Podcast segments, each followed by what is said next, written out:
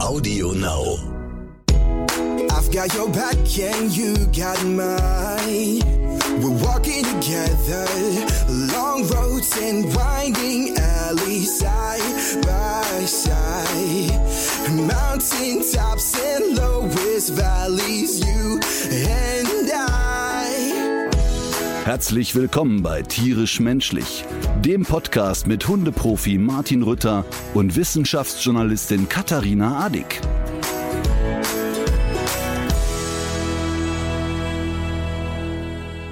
Ach, ich seufze vor mich hin. Warum?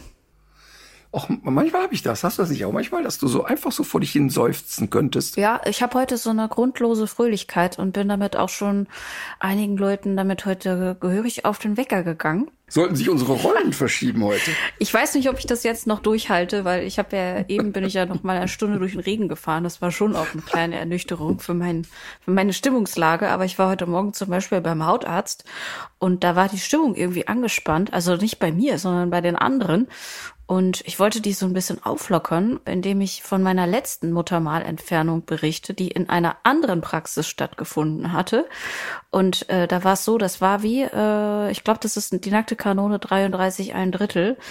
Ich lag auf dieser Liege, es wurde an mir geschnitten und dann ist die Assistentin an die Knöpfe gekommen, die diese, die diese Liege verstellen. Und das war das erste und da habe ich gedacht, okay, sowas muss wohl mal passieren, wenn man so alt ist wie ich. Irgendwann passiert sowas. Das ist Statistik. Und dann hat allerdings noch. Entschuldige, musstest du die, die Leute in der Praxis aufmuntern oder Menschen um dich herum, die sich Sorgen machen? Nee, in der Praxis. Die waren alle irgendwie nicht so richtig gut drauf. Ich hatte den Eindruck, da hat es hinter den Kulissen so ein paar Schwierigkeiten Okay. gegeben. Und ich, mir kam das auch so vor, als würden die sich bei der ganzen Angelegenheit eher so vorantasten. Und diese zweite Geschichte, die aber noch bei der vorherigen Entfernung passiert ist, ist, dann hat noch das Telefon geklingelt und während die Ärztin an mir schnitt, hat ihr die Assistentin dann den Hörer rübergereicht. Sie hat sich Nein, den so ins nein. Ohr, hinters Ohr geklemmt und Schulter und hat, hat noch wei hat weitergemacht. Und das, was Also das wäre für mich ein Grund, einen Arzt umzubringen, ehrlich. Also finde ich so schlimm. Ich hab den Der dann Mensch- hat ein gewechselt. Mensch ein Skalpell in der Hand und hat ein Skalpell in der Hand und gönnt sich ein Handy Ja. zwischen Schulter und Ohr zu klemmen. Und ähm, danach habe ich das, ich habe das dann einer anderen Ärztin erzählt und äh, die äh, hat es dann so nach so einer Minute überlegen, meinte sie zu mir, das würde ja jeder aus seinem Berufsleben kennen. Manchmal würden sich ja so Sachen so einschleichen und so einschleifen. Und da wäre es gut, wenn man dann mal von außen vielleicht auch mal, und das lief auf klassisches Victim Blaming hinaus. Es war nämlich dann mein Fehler, dass ich nicht gesagt habe, so was macht man aber nicht. Heute wurde jedenfalls Okay. mit der Stanze gearbeitet. Das hat mich schon mal äh, beruhigt, obwohl das im ersten Moment auch komisch klang, als die Ärztin nach der Stanze gefragt hat, nach der Kotelettstanze. Hast du so Probleme mit, mit äh, Muttermalen? Ich weiß das ehrlich gesagt nicht genau. Es wird immer mal wieder eins entnommen und dann wird irgendwas Nebulöses zur Diagnose gesagt und dann gehe ich wieder zur Vorsorge und dann wird wieder eins entnommen. Aber entschuldige mal eben, bevor ich auf die Idee komme, mir irgendwas aus dem Körper entnehmen zu lassen, habe ich doch irgendeinen Gedanken daran. Ja, ach so, nee, das ist, die werden ja beäugt und dann nach äh, bestimmten Kriterien bewertet, ob sie gut oder schlecht aussehen. Die sind nicht so ganz leicht nachzuvollziehen, selbst wenn das, also natürlich, wenn die sich verändern oder so, oder wenn die nicht ganz klar umrissen sind. Aber um letztlich zu prüfen, ob die wirklich bösartig sind, ähm, musst du ja eine Biopsie vornehmen. Das heißt, jeder Mensch äh, lässt sich regelmäßig die Muttermale checken? Äh, Du etwa nicht? Noch nie in meinem ganzen Leben. Naja, nee, das sollte man aber machen. Also es gibt ja so? Vorsorgeuntersuchungen. Hautkrebs. Aber, aber ich dachte immer erst dann, wenn man jetzt sozusagen auffällige Muttermale hat. Ja, woher weiß Und man das denn? Also Naja, wenn das Muttermal eigene Muttermale hat, dann ist das zum Beispiel ein Warnsignal. Aber äh, das Otto Walkes sprach ja an der Stelle, das ist ein Muttermal, das hatte meine Mutter mal. ähm, aber, äh, aber jetzt mal unter uns, ne? Ich habe ja wirklich sehr wenige und sehr, sehr kleine Muttermale. Und du würdest trotzdem sagen, und, und äh, sagen wir mal, da ist keins dabei, was mich zwischendurch anguckt und sagt, untersuche mich. Und trotzdem sollte man es tun? Ich würde es machen, weil ähm, ich habe sehr viele davon und wenn ich dann hinterher so in der Rückschau überlege, hm, warum haben sie sich jetzt ausgerechnet das ausgesucht? Ich hätte eher ein anderes ausgesucht. Also für mich ist das gar nicht so richtig nachvollziehbar. Ich habe so eins, da kannst du die Jacke dran aufhängen, aber das gucken die nicht mal richtig an. Und ähm, ja, also Gibt ich, es bei Ärzten so eine Art Muttermal-Bingo? Das ich glaube schon, ja. Ich glaube schon. Ich denke, das Ja, ist so, weil ich auch nicht warum, hin. was, was sonst sollte einen äh, motivieren, diesen Berufsstand, äh, diesem Berufsstand angehören zu wollen? Du kennst ja vielleicht auch Dr. Pimpelpopper, ne? Ja. Also herrlich. ich glaube, es gehört ein bisschen kranke, kranke Leidenschaft gehört mit dazu. Na, aber das denke ich ja bei Gynäkologe und Urologe. Bei denen glaube ich das nicht. Volle Pulle. Also ich meine, was motiviert mich denn den ganzen Tag irgendwelche Pimmel anzugucken? Leben retten zum Beispiel. Ja, aber das kann ich doch auch machen, indem ich ein Herz transplantiere. Vielleicht, wenn du nicht ganz so ruhige Hände hast. Dann schnibbel ich lieber an einem Glied. Ja. Na wunderbar. Also ich finde es wirklich, also ich meine es wirklich ganz ernst. Es, ich ich finde es ein bisschen Special Interest, solche Nee, das so ich Beruf nicht. Das sind Leute, die sind von, Proktologe. erstens glaube ich, dass die von einem äh, wissenschaftlichen ähm, Motiv getrieben sind. Zweitens glaube ich, dass die genau wissen, dass es bestimmte Erkrankungen gibt, die für Menschen sehr, sehr gefährlich werden, um die sie sich aber nicht kümmern, weil sie ihnen so peinlich sind. Und wenn du als Proktologe zum Beispiel gut bist, dann nimmst du den Leuten ja dieses Gefühl, Mist, der guckt gerade in meinen Hintern. Und das ist, glaube ich, schon ein richtig großer Wurf, den man für die Menschheit erbringen kann. Also ich ziehe meinen Hut vor allen ProktologInnen. Wann ist man gut als Proktologe oder Proktologin, wenn man nicht äh, sozusagen, ich, ich war ja mal mit dem Unterarm in einer Kuh verschwunden ähm, für Dreharbeiten. Also wenn man das nicht macht als Proktologe, gilt man dann als gut? Ja, ich glaube schon. Das lernt man, glaube ich, am ersten Tag. Naja, aber ernsthaft, ich, ich frage mich wirklich jetzt, äh, das Thema wollten wir gar nicht haben, aber jetzt quillt's gerade so durch meinen Kopf. Man will ja auch zum Beispiel, man wird doch nicht morgens wach und sagt, Fußpflege. Das ist irgendwie geil. Also du das erst ist doch recht auch nicht, etwas. ne? Ich auf gar keinen Fall. Mhm. Also dann eher Proktologe. Ich glaube, ich glaube, es gibt Leute, die haben ein anderes, äh, also ich Fetisch, glaube, einen nee, nee, ich Fetisch. glaube schon, dass es, ähm, dass es bestimmte Sachen gibt, die, die sind einfach sehr gut bezahlt. Von denen gibt's vielleicht nicht viele und äh, vielleicht hat der Vater oder die Mutter das schon gemacht und so weiter und dann macht man das einfach. Aber ich glaube schon. Proktologen-Dynastie. Ja, aber ich glaube schon, dass du zum Beispiel in der, gerade in der Fußpflege, dass du da Leute hast, die einfach sehen, was, was sie damit auch Leuten Gutes tun können und wie, wie es denen hinterher wieder äh, besser geht. Und ich glaube, dass manchen Leuten das einfach reicht, dass die, dass die anderen Fre- Menschen Freude schenken. Genau, äh, absolut. Und auch nicht falsch verstehen. Ich bin ja sehr dankbar, dass es Menschen gibt, die diesen Beruf ergreifen. Ja. Aber trotzdem, trotzdem muss ja mal sagen, man muss es ja auch wollen.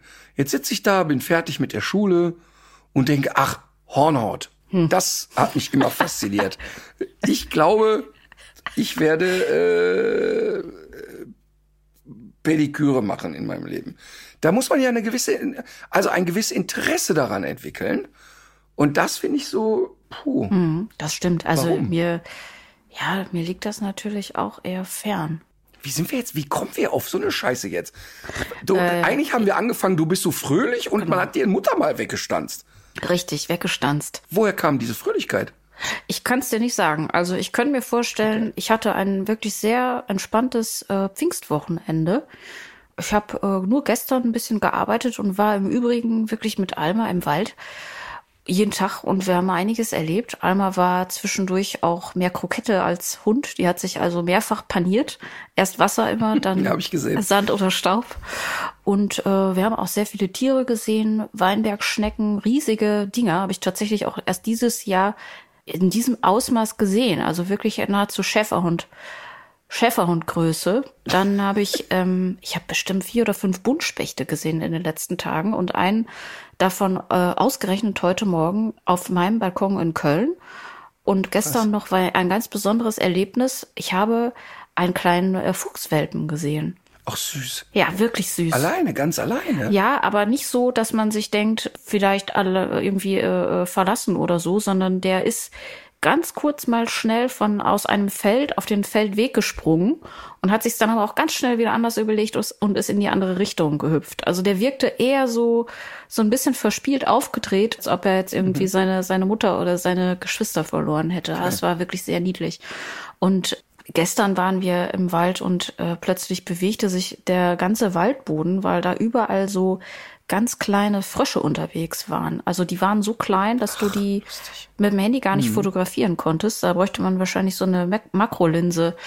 Und das war wirklich wie bei Indiana Jones. Der ganze Boden lebte und man wusste gar nicht, wo man hintreten durfte. Aber ich habe ja zum Glück nur Schuhgröße 37. Deswegen wird es wahrscheinlich nicht so viele ich, Todesopfer ich kann dir aber wirklich sagen, das Smartphone, was du gerade aktuell hast, Ach. das kann diese Dinger fotografieren.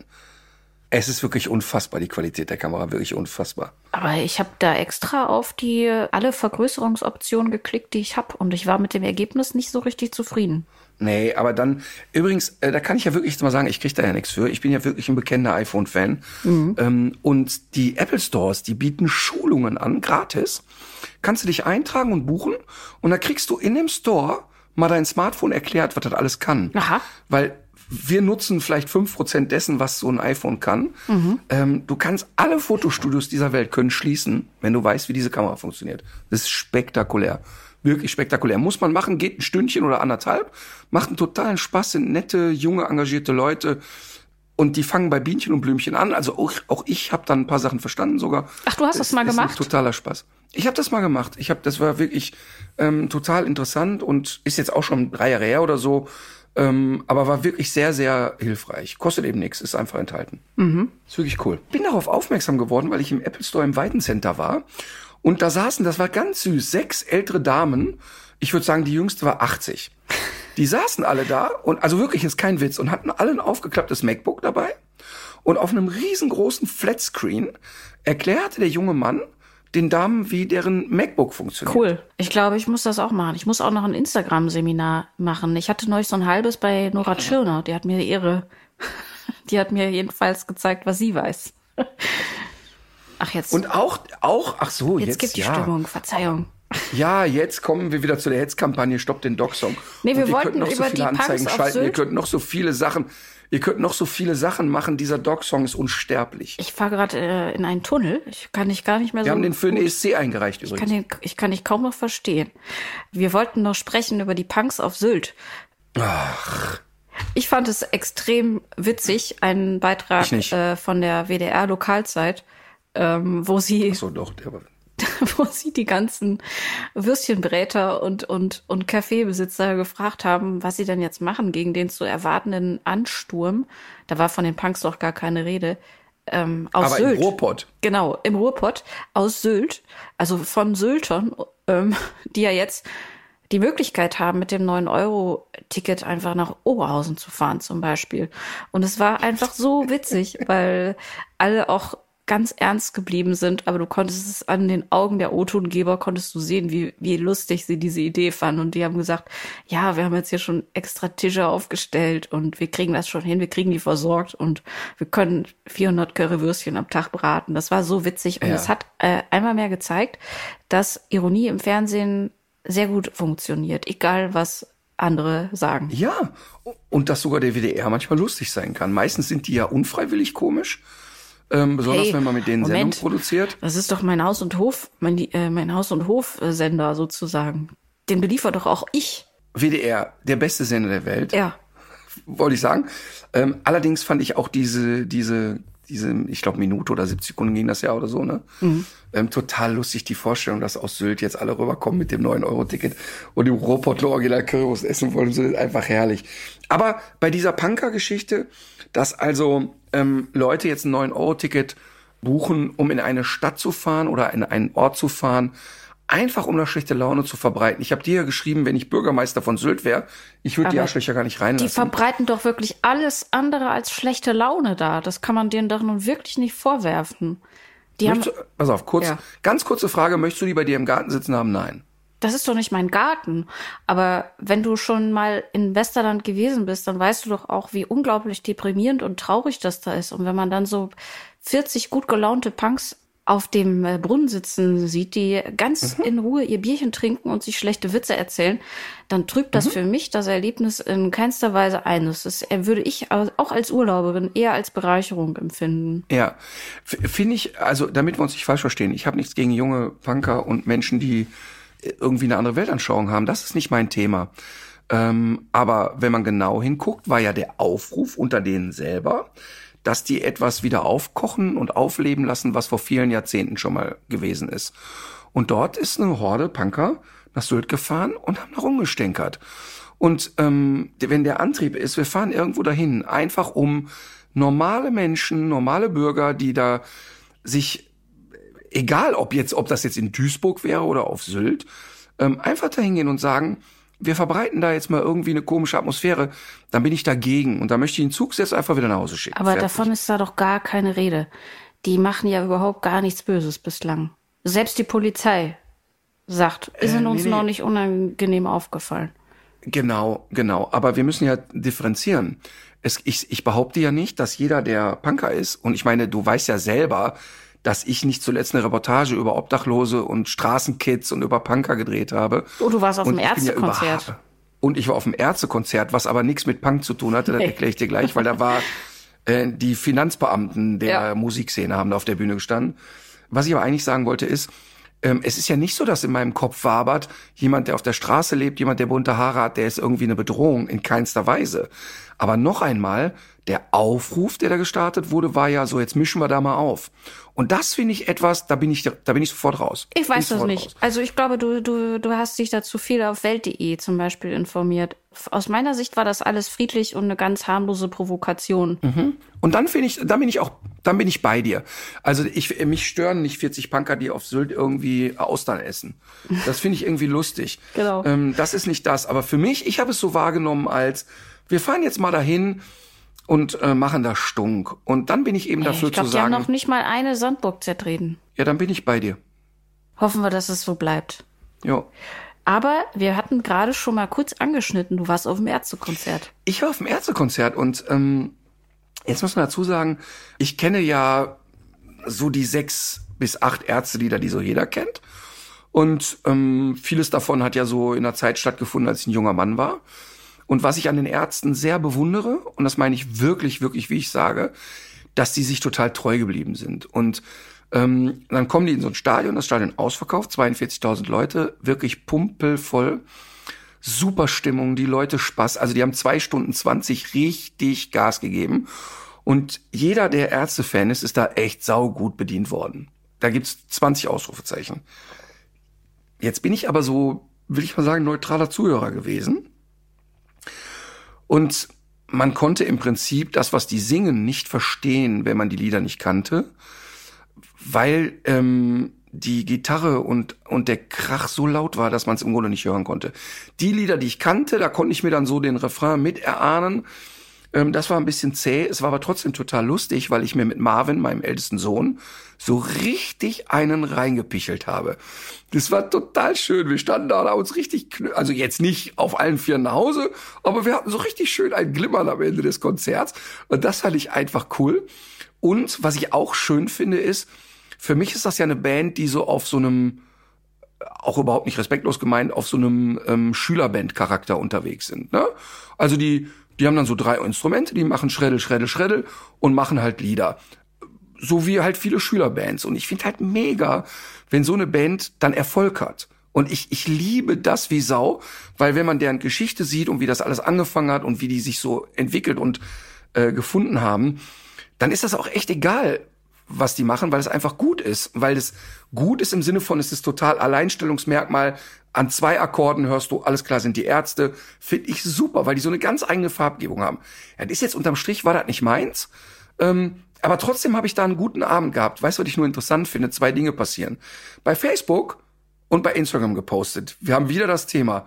Hallo, ich bin am Ärztekonzert ein Foto gepostet. Bei Instagram, oh, ich bin auch da. Wo stehst du denn? Ach, endlich gibt's wieder Konzerte. Ja, die Ärzte. Bei Facebook, dritte Post, ich finde Rammstein besser.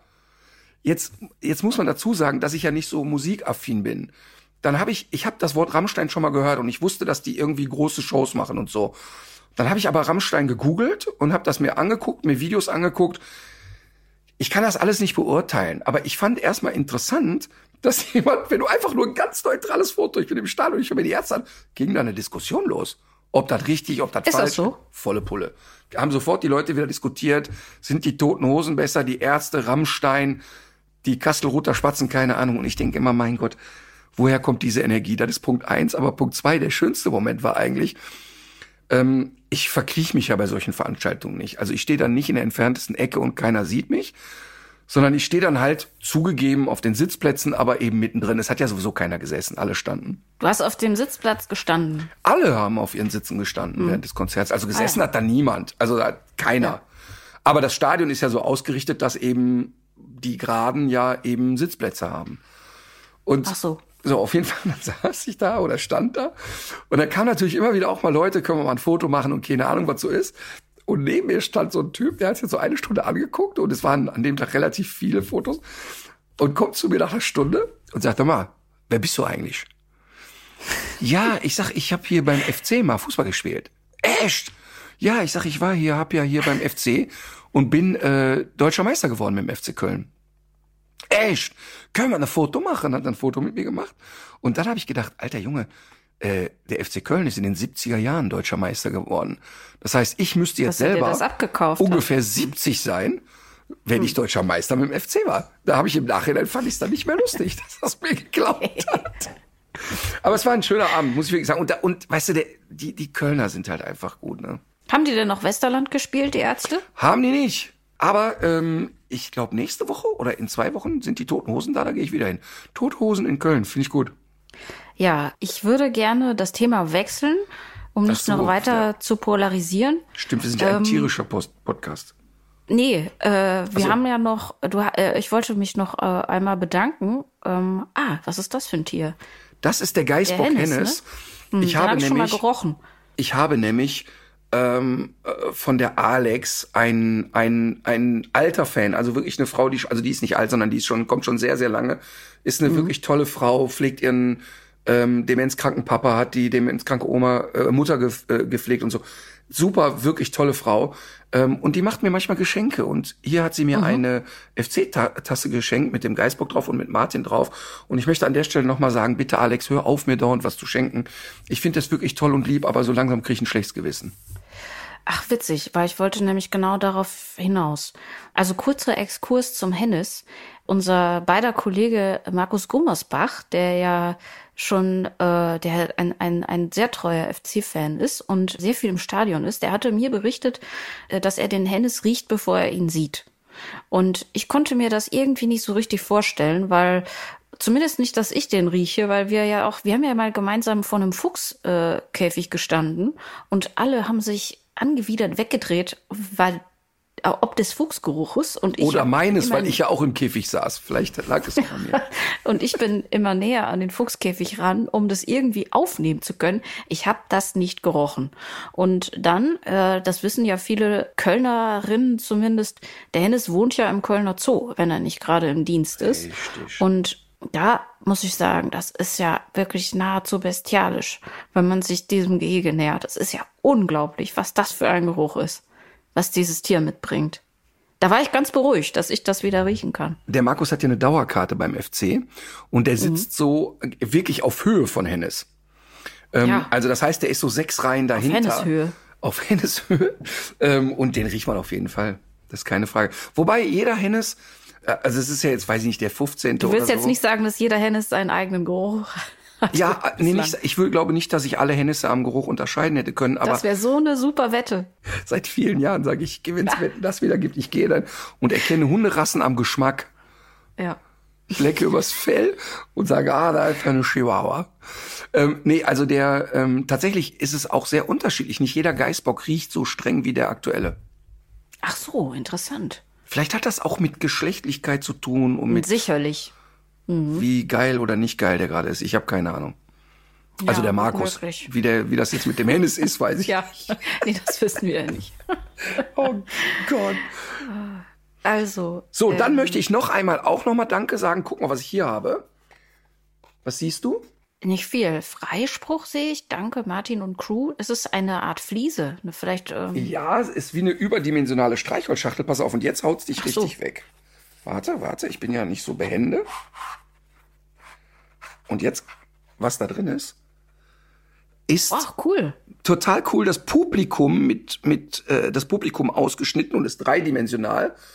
Hat Ähm, jemand gebastelt. Das hat die Mara mir gemacht. Ähm, das hat sie Hat schon sie vor einiger gut gemacht. Das ist super schön und das ist vor einiger Zeit hat sie das schon gemacht. Ähm, da habe ich aber noch nicht Danke gesagt. Das möchte ich jetzt sagen. Vielen Dank, Mara. Mara ist ja auch ein, na, ich glaube, Fan ist ein falsches Wort. Die, ich glaube, dass mich kaum ein Mensch häufiger kritisiert als sie. Ähm, wir haben aber eine glühende Liebe füreinander ähm, und schätzen uns wirklich sehr. Und ähm, die ist halt auch, die lebt in Bonn und ist halt auch ähm, öfter mal bei uns äh, in der Firma und gibt da Sachen ab fürs Team und so. Super Frau. Danke, Mara. Sehr schön. Und wir haben noch mehr Geschenke bekommen. Und Ja. zwar, es gab äh, Armbänder für dich, für Marleen und sogar eins für Frau Adik. Da habe ich mich sehr drüber gefreut. Merkst du was? Vielen Dank. Was, Merkst du was? Nein. 35 Jahre machst du Fernsehen. Und das Einzige, was du erntest, sind Beschimpfungen. Kaum holt der Herr Rütter dich aus dieser öffentlich-rechtlichen Gosse. Gosse, kannst, richtig. So, kannst du sozusagen mal deine charmante Seite zeigen. Und die Menschen Hm. basteln dir Nackenkissen, die machen dir Armbänder. Und ähm, ja, überleg mal. Was du, äh, was du mir alles ermöglicht hast. Also auf diesem Wege nochmal ganz offiziell vielen Dank, Svenja. Und ich kann wirklich sagen, auch Marleen hat sich total gefreut. Vielen Dank auch von meiner Seite. Ich habe mich wirklich sehr gefreut. Ich muss aber jetzt auch langsam sagen, das sollte nicht falsch verstanden werden als Aufforderung, uns jetzt Geschenke zu schicken. Doch. Also, na, Besonders essbare Geschenke. nein, ich würde es, ich, also ich würde wirklich sagen, und das habe ich mir von dir abgeguckt, weil du es ja auch nicht gut aushalten kannst, wenn du zum Beispiel zur Weihnachtsfeier dann beschenkt wirst. Wir haben ja jetzt in den letzten Wochen immer mal wieder auch in unsere Postings aufgenommen, ein Thema im Hintergrund ist es bei uns auch noch präsent, aber natürlich leiden die Leute vor Ort am meisten darunter, Mensch und Tier, durch den Ukraine-Konflikt, durch den Angriffskrieg. Und es gibt einige Organisationen, die man unterstützen kann, die dort Mensch und Tier helfen. Und uns beiden wäre wirklich sehr daran gelegen, wenn man so vielleicht statt dieser Geschenke dann doch äh, eine Spende in unserem Namen entrichtet. Also das, das wäre, das habe ich mir von dir abgeguckt und ich, ich fände das an der Stelle doch ganz sinnvoll, wenn wir das so machen würden. Ich finde den Gedanken richtig. Ich will es nur ein bisschen differenzieren, so wie ich das wahrnehme und wie ich das so erlebe. Ähm, wenn jemand wie Fan oder Person Alex mir wirklich zu 20 Shows im Jahr kommt und mir jedes Mal ein Geschenk mitbringt, dann kriege ich ein sauschlechtes Gewissen und dann fühlt sich das irgendwann zu einseitig an. Und das habe ich auch mit ihr besprochen. Das ist jetzt hier irgendwie kein Geheimnis. Wenn aber die Mara mir zu Weihnachten sowas bastelt, dann weiß ich das extrem zu schätzen und finde das super und freue mich total darüber. Selbstgebasteltes ist natürlich was ganz anderes. Ja, oder wenn die Leute oder jetzt, ähm, ich, ich weiß nicht, ob wir beim letzten Mal darüber gesprochen haben, die junge Frau, die in Aachen nach der Show zu mir kam und so geweint hat. War das nicht in Castro Brauxel? Ja, geweint wird eigentlich immer, aber die zu Ja. mir kam und, und ähm, hatte auch eine Frau im Rollstuhl dabei, die mir von der Demenz ihres Mannes erzählt hat. Ach so, doch, das war ja, glaube ich, in Aachen, ja. Und, und die, die junge Frau hat ähm, sehr, sehr geweint nach der Show, aber, aber auf eine äh, für mich so schöne Art und Weise, so, so irgendwie toll. Und die hat mir, wir haben lang geplaudert und dann, ich habe ihr ja noch einen Link geschickt zu einem Film und so weiter. Und die hat mir tatsächlich ja dort auch Lakritz übergeben und hat gesagt, guck mal, die sind so wie deine braunen Schlümpfe von damals, probier die Hm, mal. Und das hier ist ein veganer Lakritz und so. Und das finde ich so lieb und so. Und das finde ich auch etwas, was ich gut aushalten kann, weil es eben so eine, so eine einmalige, so eine Wertschätzung ist. Und wenn jemand uns hier so ein Nackenkissen macht, also das finde ich irgendwie ganz toll. Aber ich weiß genau, was du meinst. Wenn ich jetzt Geburtstag habe, bitte keine Flut von ähm, Geschenken, sondern dann wirklich sagen, ey komm, ich spende einen Zehner an die Ukraine oder an ein gutes Projekt deiner eigenen Wahl, wo du sagst, das finde ich eh cool, da spende ich was hin. Das finde ich irgendwie schön. Es gibt so ein paar aktuelle Geschichten, die jetzt in der Hundewelt immer so, so ein bisschen kursieren und auch an uns herangetragen werden. Dazu gehört immer noch die Tierschutzhundeverordnung. Wir haben schon mal den Sinn des Ausstellungsverbotes äh, durchleuchtet, zusammen mit der Tierärztin Frau Dr. Sabine Holland. Und jetzt sind wir gerade in der Recherche ähm, zur Durchführung. Also wie wird denn eigentlich dieses Ausstellungsverbot jetzt umgesetzt? Und da gibt es Menschen, die uns geschrieben haben, recherchiert doch da bitte mal richtig. Und jetzt gibt es zum Beispiel Veranstaltungen, da darf ich noch nicht mal meine französische Bulldogge aus dem Tierschutz mitnehmen, obwohl ich mit einem anderen Hund antrete. So etwas wird jetzt einfach verboten und so weiter. Das, das, sind so? erstmal ja, das ist nämlich genau die Frage. Ist das so? Und ich bin gerade dabei, dass der, der Sache mal so ein bisschen nachzugehen. Und was so ein bisschen im Missverhältnis steht, ist, auf der einen Seite wird das so pauschal behauptet, wenn wir dann aber andererseits fragen, ob es dafür auch konkrete Informationen und AnsprechpartnerInnen gibt, dann sieht die Sache schon wieder ganz anders aus. Und deswegen werden wir das jetzt auch diese Woche nicht aus dem Ärmel schütteln. Wir bleiben da weiter dran. Wir freuen uns aber äh, über äh, handfeste Hinweise, in diese Richtung. Und die kann man zum Beispiel an die Adresse tierischmenschlich.audionau.de richten, denn dafür ist sie da. Und dann gehen wir der Sache auch nach. Also wir haben jetzt auch, ich habe jetzt auch äh, ein, zwei Ansprechpartnerinnen, die ich da noch ähm, ausquetschen werde. Und trotzdem, wer was weiß, her damit. Was war das für ein schräges Zucken? Muss ich mir Sorgen machen? Ich habe mich versucht, gegen eine, ein fliegendes Tier zu wehren, was auf meinem Kopf landet. Ach so, ja, hoffentlich erfolgreich. So, und apropos äh, aktuell saisonal, wer es noch nicht gemerkt hat, die Zeckenzeit hat wieder angefangen. Also Zeckenzeit ist ja eigentlich fast immer, aber äh, jetzt treten sie ja wieder vermehrt auf. Ich habe auch auf Alma wieder ein paar mehr gefunden. Und ähm, wir können jetzt, da wir ja diesen reichen Fundus an Podcast-Folgen bereits haben, ganz getrost auf die letzte Folge verweisen, in der wir über das Thema Zeckenschutz gesprochen haben. Denn seitdem hat sich nichts geändert. Alma hat sich ja wohl durch eine Zecke eine Anaplasmose eingefangen. Das zeigt, dass Zeckenschutz durchaus eine ernste, ernstzunehmende Sache ist. Und ähm, das war ja wirklich recht knapp. Also Alma hätte das fast nicht geschafft.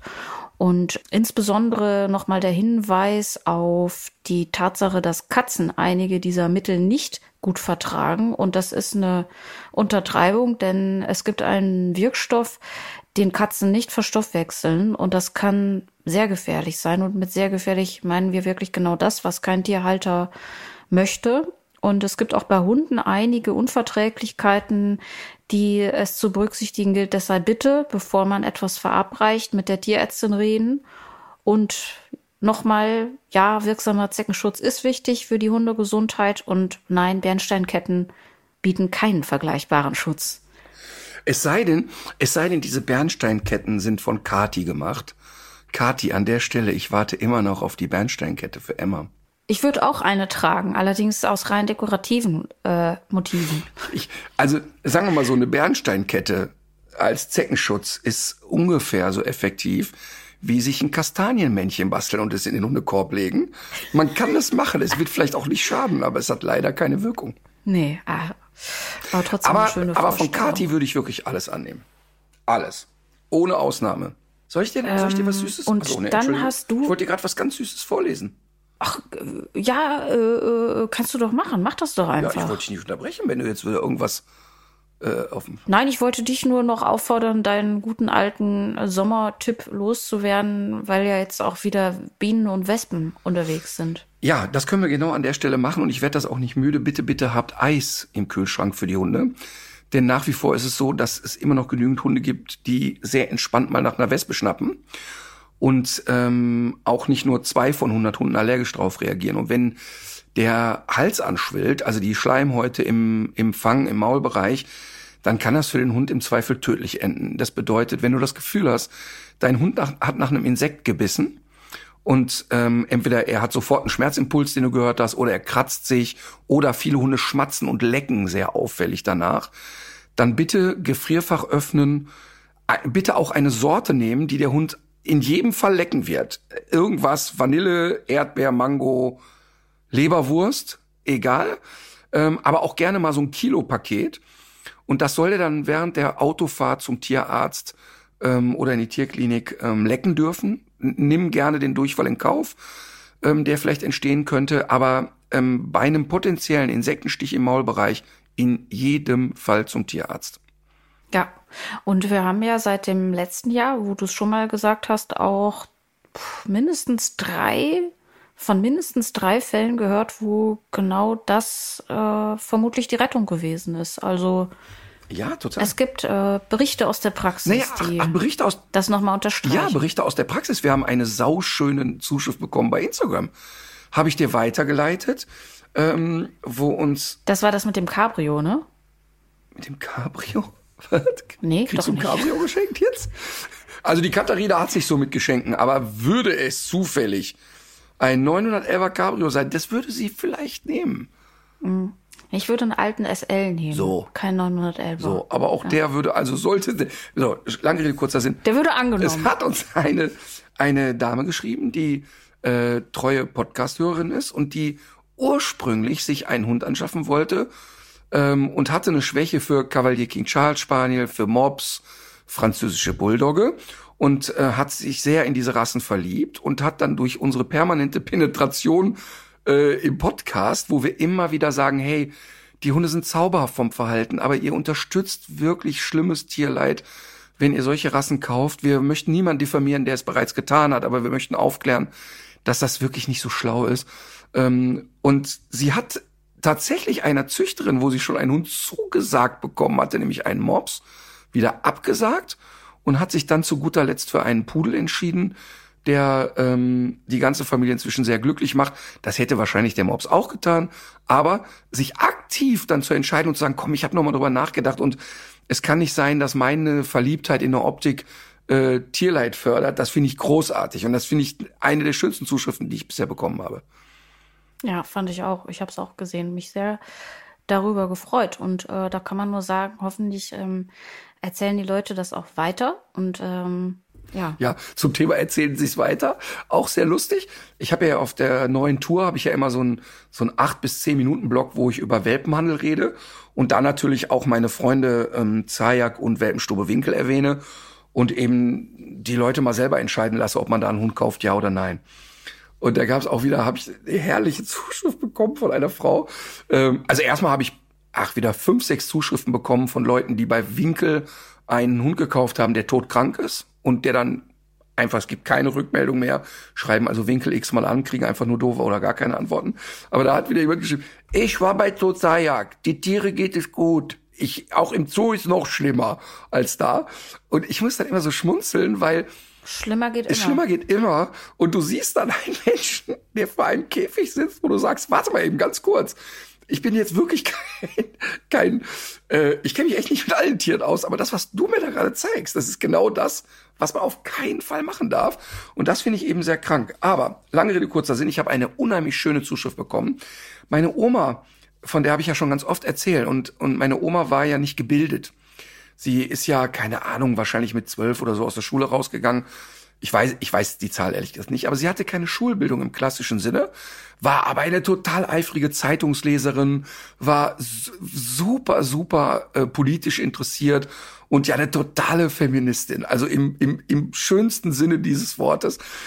Und ähm, die hat wirklich äh, mich auch gelehrt, dass man wirklich unterschiedliche Arten von Klugheit haben kann. Und dass eben nicht jemand automatisch, wenn er Professor ist, klüger sein muss im Normalleben als jemand, der Gabelstapler fährt. Und ich habe eine total schöne Zuschrift bekommen, wo ich ein bisschen äh, auch wieder, oh, es mich echt gerührt hat. Und zwar ist es ein Buch, das heißt, ich bin ein Ohrenwackler, ich bin ein Hund von Matthias Köster mit Illustrationen von Ina Eden. Ganz süße Zeichnungen und auch die Geschichten sind ganz niedlich. Es ist nicht Nobelpreis-verdächtige Literatur, so wie auch mein Roman, ich habe ja mal einen Roman geschrieben, wie immer Chefsache, sicherlich ganz weit weg von Nobelpreis ist. Du hast einen Roman geschrieben. Ja, ich habe einen Roman geschrieben. Hast du noch nie gesehen? Ist der veröffentlicht Ja, worden? der ist veröffentlicht worden. Nein. Der hat sich sogar ganz okay verkauft. Ach was? Hast du ne, das weißt du echt das nicht? wusste ich ja noch gar nicht. Nein, das wusste ich, Ich glaube, ich habe sogar noch ein Exemplar rumliegen. Dann kann ich dir mal eins schicken. nicht. Wann war das denn? Boah, das ist boah, ich sag mal zehn Jahre her oder so. Ja, weiß ich aber nicht, müsste ich nachgucken. Und zwar mit Annette Dewitz zusammen. Annette Dewitz ist ähm, Autorin und jemand, also sie ist nicht, sie ist nicht autorisch im klassischen, also nicht Autorin im klassischen Sinne, aber jemand, der sehr strukturiert ist und sie hat zauberhafte Kinderbücher geschrieben, die ich sehr, sehr liebe. Ähm, unter anderem Der kleine Löwe Leon ist wirklich zum Verlieben dieses Buch. Und ähm, wir kannten uns ein bisschen und hatten mal einen guten Draht zueinander. Und ich habe jemanden gesucht, der es zu Papier bringt, weil ich ja einfach kein guter Schreiber im klassischen Sinne bin. Und haben uns ein paar Tage getroffen. Ich hatte diese Geschichte sehr intensiv im Kopf. Und dann haben wir das im Wechsel geschrieben. Also sie hat Sachen zu Papier gebracht, ich habe lektoriert und immer hin und her. Ähm, und das Buch heißt wie immer Chefsache. Es gibt's aber nicht mehr. Wir haben es nicht nachgedruckt, weil irgendwann war die Nachfrage dann auch erloschen, will ich mal vorsichtig sagen. Ähm, das hat sich ein paar Jahre ganz gut verkauft und inzwischen gibt's vielleicht noch ein paar bei eBay oder so. Egal, lange Rede, kurzer Sinn. Ich wollte nur sagen, wenn ich sage, ich bin ein Ohrenwackler, ich bin. Das möchte ich aber wirklich haben. Kannst ne? du gerne, also vergiss das nicht. Kannst du gerne haben. Wir Ja. können da gleich kurz drüber sprechen noch. Ich will aber mal eben hier zu dem Ohrenwackler-Buch kommen. Ähm, ich habe ja jetzt gerade gesagt, da sind äh, Geschichten drin, 25 Kurzgeschichten, die garantiert nicht Nobelpreis verdächtig sind. Aber deshalb habe ich von meinem Roman erzählt, das, was ich schreibe, ist immer weit weg von Nobelpreis. Ähm, und ich mag dieses Buch, weil es einen Brief dazu gab. Und zwar schrieb mir Matthias, der Autor, Hallo, sehr geehrter Herr Rütter. Ähm, und ganz kurz, du wirst gleich wissen, warum die Einleitung meiner Oma zum Thema Klugheit kam. Ich habe von 2007 bis 2020 eine Labrador-Hündin namens Mary gehabt. Ich hatte 2013 die Idee, 25 lustige Geschichten zu schreiben. Ich bin nicht besonders schlau, bin einfacher Lagerarbeiter und habe die Idee gehabt, als ich auf meinem Gabelstapler saß. Oh, da muss ich schon wieder heulen, wenn ich's lese, weil ich dann so denke, ey, da ist jemand, der vielleicht einen geringen Bildungsgrad hat und sich selber als nicht schlau wahrnimmt. Und ich finde das so schlimm, dass Menschen dann so durch die Welt gehen und sagen, ja, nur weil ich jetzt vielleicht nicht studiert habe oder irgendwas, empfinden die sich so Als ob das eine was mit dem anderen Ganz zu tun genau, hätte, ganz ne? genau. Das hat Ja. nichts miteinander zu tun. Und, und hat dann schon so dieses, ach, ich bin ja nicht so schlau. Und es tut mir so leid einfach. Und ich finde das so schlimm.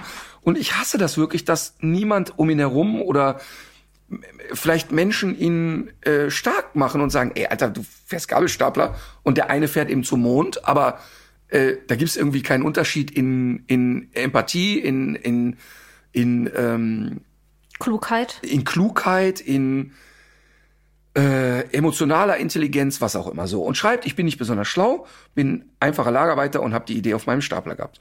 Das Buch liegt dem Schreiben bei. Es gibt nur 200 Exemplare davon.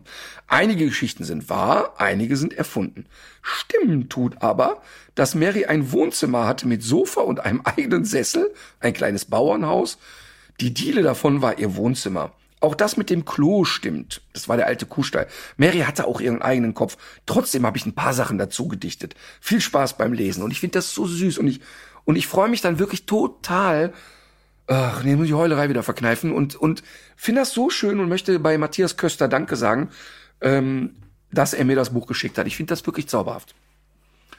Ja. So. Das äh, klingt wirklich toll. Oh, jetzt muss ich wieder heulen. Und so, jetzt kommen wir zu, wie immer, Chefsache, ein äh, Nobelpreisverdächtige Literatur. Ähm, die, die Geschichte kurz ist, es gibt da eine, also alle Figuren außer die Hauptfigur sind reale Personen. Und alle Personen, die da beschrieben werden, sind aus meinem Umfeld und die gibt es auch. Unter anderem gibt, kommt Astrid natürlich da sehr intensiv drin vor. Und ich soll sagen, weil sie mich sonst mit anderen Dingen erpresst, und das tue ich auch, dass alles über Astrid in dem Buch stimmt, nur nicht die Geschichte, dass sie Hundefutter gegessen hat, um zu glauben, dass sie davon abnimmt. Ähm, diese Geschichte ist tatsächlich erfunden. Alle anderen Sachen über Astrid da drin sind nicht erfunden. Ähm, und zwar geht's da um einen Typen, der irgendwie ein fauler Sack ist, sich Ach und Krach durch die Schule geschleppt hat, äh, so ins Leben lebt, ein fröhlicher Typ ist, der aber irgendwie so doch einen gewissen Wehmut in sich hat und irgendwie kriegt seine Beziehung nicht auf die Kette, verschiebt alles von heute auf morgen und wohnt immer noch in der Einliegerwohnung seiner älteren Schwester. Ähm, und äh, diese Hauptfigur ist jemand, der Und es gibt gar keine biografischen. es gibt also alles, was über die Hauptfigur ist, ist frei erfunden. Ja. Und der Typ heißt Mattes Reuter und hat ähm, äh, behauptet irgendetwas mal in einem Gespräch, was frei erfunden ist und plötzlich nimmt es Dynamik an. Und plötzlich nimmt es totale Dynamik an. Er wird aus Versehen Chefredakteur in einer Hundezeitung, die aber im Prinzip keine Relevanz hat. Und er hasst das wie die Pest, da zu arbeiten. Und er hasst auch alle Leute, die da sind. Und weil der immer da zur Arbeit geht, mit dem mir ist das alles scheißegal, macht der dann auch verrückte Sachen und aus Versehen wird das Ding erfolgreich. Und auch das findet er eher schrecklich als schön. Er will das alles nicht. Und es ist wirklich, ähm, ich mag das wirklich sehr, weil ich da äh, unter anderem unsere ehemalige Auszubildende Tanja beschrieben habe. Und wenn du das liest, Tanja ist wirklich keine Silbe erfunden. Und sie selber hat es ja auch gelesen und sehr lustig gefunden und so. Und äh, Gisela, äh, das gibt einfach schöne, schöne Figuren, die da so entstehen. Ähm, und tatsächlich hatten wir mal mit der ARD, ähm, einer Produktionsfirma, die für die ARD das als 90 Minuten produzieren wollte. Und wir hatten schon einen unterschriftsreifen Vertrag liegen. Und äh, dann habe ich den Vertrag nicht unterschrieben, weil ich die Hoffnung hatte, dass das die Basis sein kann für eine hundertteilige Sitcom. Weil es spielt halt sehr viel in dem Büro, sehr viel geht's um Hunde und sehr viel geht's aber auch so um die einzelnen Personen haben sehr unterschiedliche Lebensformen. Und eigentlich schreit das nach einer Sitcom. Und wie ich halt das so. klingt wirklich ein bisschen auch wie Afterlife. Du, du hast das ja wahrscheinlich nicht geguckt. Ne? Nee, noch Mit, nicht, aber ich äh, hab's Ricky auf der- Gervais. Ja. Also es, äh, das hat natürlich noch ein, eine sehr viel tragerische äh, Vorgeschichte, aber trotzdem so das, was der, er ist ja auch Lokalredakteur für so ein Blatt, was Mhm. einfach, was niemand, also wo- wovon er selber nichts hält am Anfang und ich will jetzt nicht zu viel spoilern, du sollst es, du sollst es ja noch gucken. Ja, ich weiß ja im Kern, worum es da geht. Daran. genau. Mhm. Ja. Ja, und ich habe das dann auch als Hörbuch eingesprochen und als Hörbuch, ähm, es ist echt eine Katastrophe, weil ich es wirklich nicht gut einspreche. Ich bin ja eh kein guter äh, Buchsprecher. Heute, glaube ich, könnte ich es besser als da vor zehn Jahren. Ähm, und ich würde das Buch auch heute anders schreiben. Ähm, Aber trotzdem, ähm, wie ich halt so bin, weißt, ich hatte den großen Vertrag da liegen, im Sinne von, es wird ein 90 Minuten Primetime ARD und dann Krass, dass du das abgelehnt und dann hast. waberte in meinem Kopf, nee, das ist dann nicht mit einem 90 Minuten Minute erzählt. Die Figuren und die Themen geben doch viel mehr her. Und Ja. ähm, Klingt doch haben wir- wirklich so. Ja, und dann haben wir auch viel mit RTL darüber gesprochen. Und das war aber gerade so dieses, wo RTL und auch viele, ja, viele Sender so Angst hatten vor, ach, so eine Sitcom und irgendwie ist die Zeit dafür nicht mehr da und so. Ich könnte mir vorstellen, dass es vielleicht heute bei Amazon Ich oder, glaub, oder auch. Netflix oder so wieder interessant sein könnte. Ja, genau. Die suchen ja auch, also Netflix sucht ja zum Beispiel auch sehr viele ähm, Geschichten aus dem deutschsprachigen Raum. Die suchen ja direkt nach, nach so national, äh, nach so Sachen, die sie national vertreiben können. Lass uns das machen. Ach, vielleicht genau, vielleicht muss man das nochmal angehen. Aber lange Rede, kurzer Sinn, es ist wirklich kein Nobelpreisverdächtiges Werk. Aber es hat Spaß gemacht und ich, und, und der Verlag wollte natürlich, ähm, weil das wirklich ganz okay verkauft wurde, natürlich sofort einen zweiten Teil haben. Aber es war dann auch für mich, ich habe jetzt, ich wollte immer, seit ich 15 Jahre alt bin, habe ich gedacht, ich schreibe mal ein Buch. Und Hundebücher habe ich ja schon viele geschrieben, aber ich wollte halt einen Roman schreiben. So, Ja, cool. oh Gott. So, äh, wer jetzt äh, die ganze Zeit schon mit anderthalbfacher Geschwindigkeit gehört hat und auf das Wort Rasseporträt äh, Da wartet, hole ich mir mal ein neues Wasser Der- in der Zeit. Okay, der kommt jetzt zum Zuge. Mm, Du holst jetzt gerade ein Wasser, aber du hörst ja noch zu, weil es ist natürlich wieder ein großer Rätselpass für dich. Es handelt sich äh, um eine der ältesten, fast unverändert erhaltenen Hunderassen Deutschlands. Dieser Hund wurde ursprünglich als Rattler gezüchtet. Ich finde, das ist eins der besten Wörter, die die deutsche Sprache überhaupt jemals hervorgebracht hat. Das heißt, er wurde für die Ratten- und Mäusejagd gezüchtet. Das Spannende an diesem gar nicht mal so großen Hund ist, dass frühe Darstellungen, und mit frühen Darstellungen meinen wir sehr frühe Darstellungen, zum Beispiel von Albrecht Dürer, ähm, zeigen, dass sich dieses Tier wirklich im Vergleich zu heute kaum verändert hat. Ähm, es gab den Hund früher allerdings in vielen Farben und Schattierungen und ähm, heute ist das, was man sieht, eher so dunkel bis schwarz. Aber du Und meinst ja nicht den Prager Rattler jetzt. Weil das ist ja Prag, das ist ja nicht Deutschland. Nee, den meine ich nicht. Der Rattler ist ja auch eher so eine Art Sammelbegriff für alle Hunderassen, die jetzt für die Ratten- und Mäusejagd gezüchtet waren, Es gibt oder? einen Prager so ich das Rattler, immer gibt's auch verstanden. den, den Kölschen Rattler. Den gibt's sicherlich auch. Der hat einen Störres.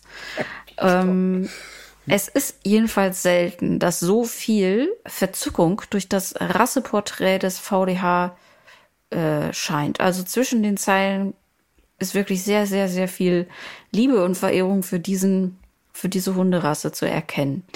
Sein Kopf erinnert an ein exotisches Tier und seine Liebenswürdigkeit paaren sich mit einem aufbrausenden Temperament. So ähnlich, muss ich sagen, heißt es dort, weil ich ja den Namen der Hunderasse extra ausspare.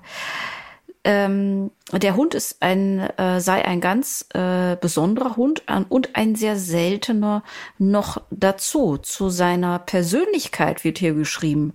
Wenn man ihn sieht, möchte man ihn auf den Schoß nehmen und streicheln. Das steht im offiziellen Rasseporträt des VDH drin. Mal so als ganz objektives Kriterium. Was ist das? Ich, So hab- mal ich stehe so auf dem Schlauch gerade. Das muss ja ein Ja. kleiner Hund sein, offensichtlich. Und ich habe gerade no fucking idea.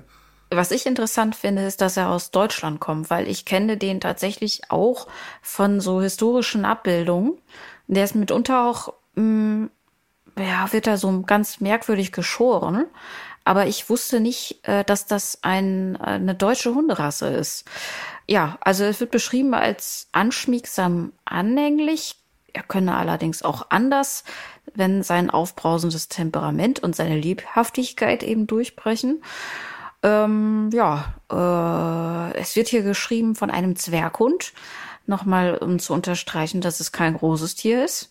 Mm, Es gibt eine gewisse Frechheit, die ihm auch zu eigen ist, die hier beschrieben wird. Ich Wachsamkeit, keine Idee, Mut das gibt's und. Beständigkeit. So, vielleicht wird es jetzt Der Hund gleich. ist doch Rattenjagd gezüchtet und aus Deutschland und ich habe es noch nie. Ich hab, ich stehe völlig auf dem Schlauch.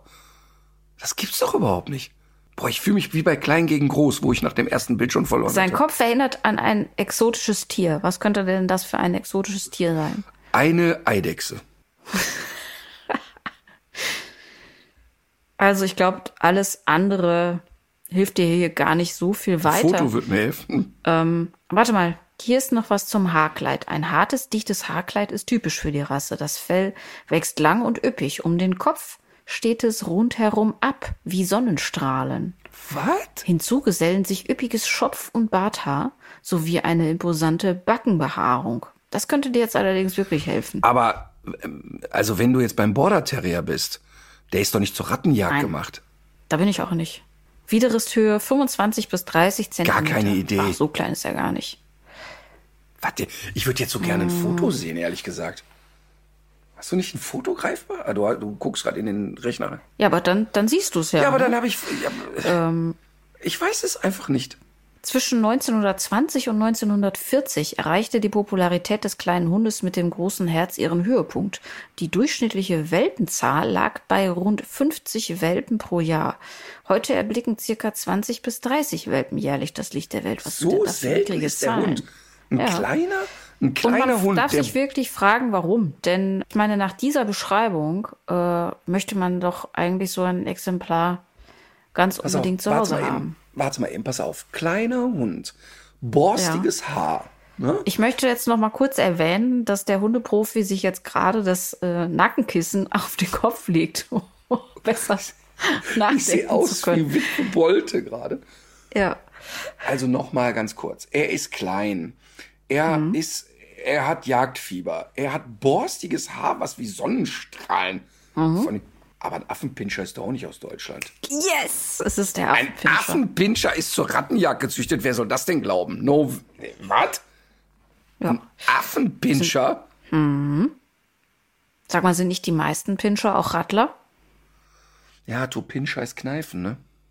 Könnte ich Ja, mir schon aber guck mal, vorstellen. guck mal, wie verrückt das ist. Überleg mal, ich bin ja auch schon degeneriert. Ich hätte ja immer, wenn du mich gefragt hättest, ohne drüber nachzudenken, der Affenpinscher, was ist das? Hätte ich gesagt, ist ein Gesellschaftshündchen. Hatte nie eine Ja. Aufgabe.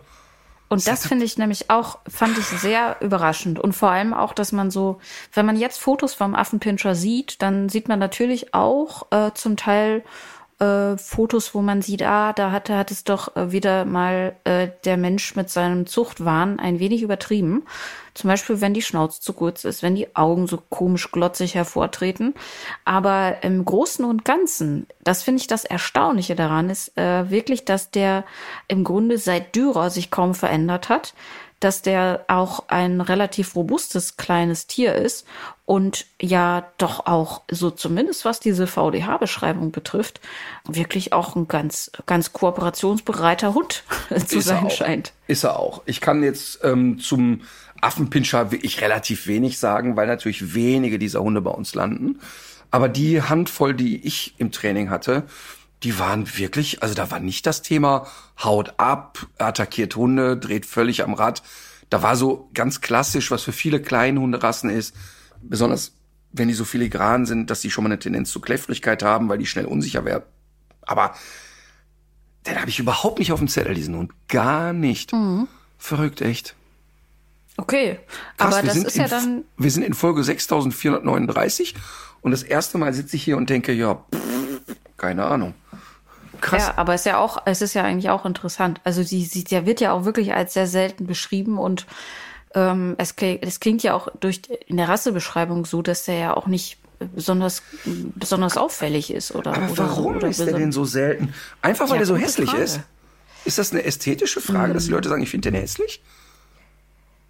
Affen. Also ich glaube schon, dass das, ähm, dass die Optik äh, nicht so richtig zum zum Wesen passt vielleicht und dass der, dass der, dass der, dass die Optik ein bisschen in die Irre führt offenbar, dass man so Mhm. denkt, das ist so ein ganz äh, abstruses ähm, Schoßhündchen, aber tja, gar nicht Also so die, die ich, die, die ich kennengelernt habe, die waren sehr lebhaft, aber Mhm. auch zu Hause sehr ruhig. Also eben nicht so Hysteriker ähm, und auch okay verträglich und waren jetzt nicht äh, problematisch.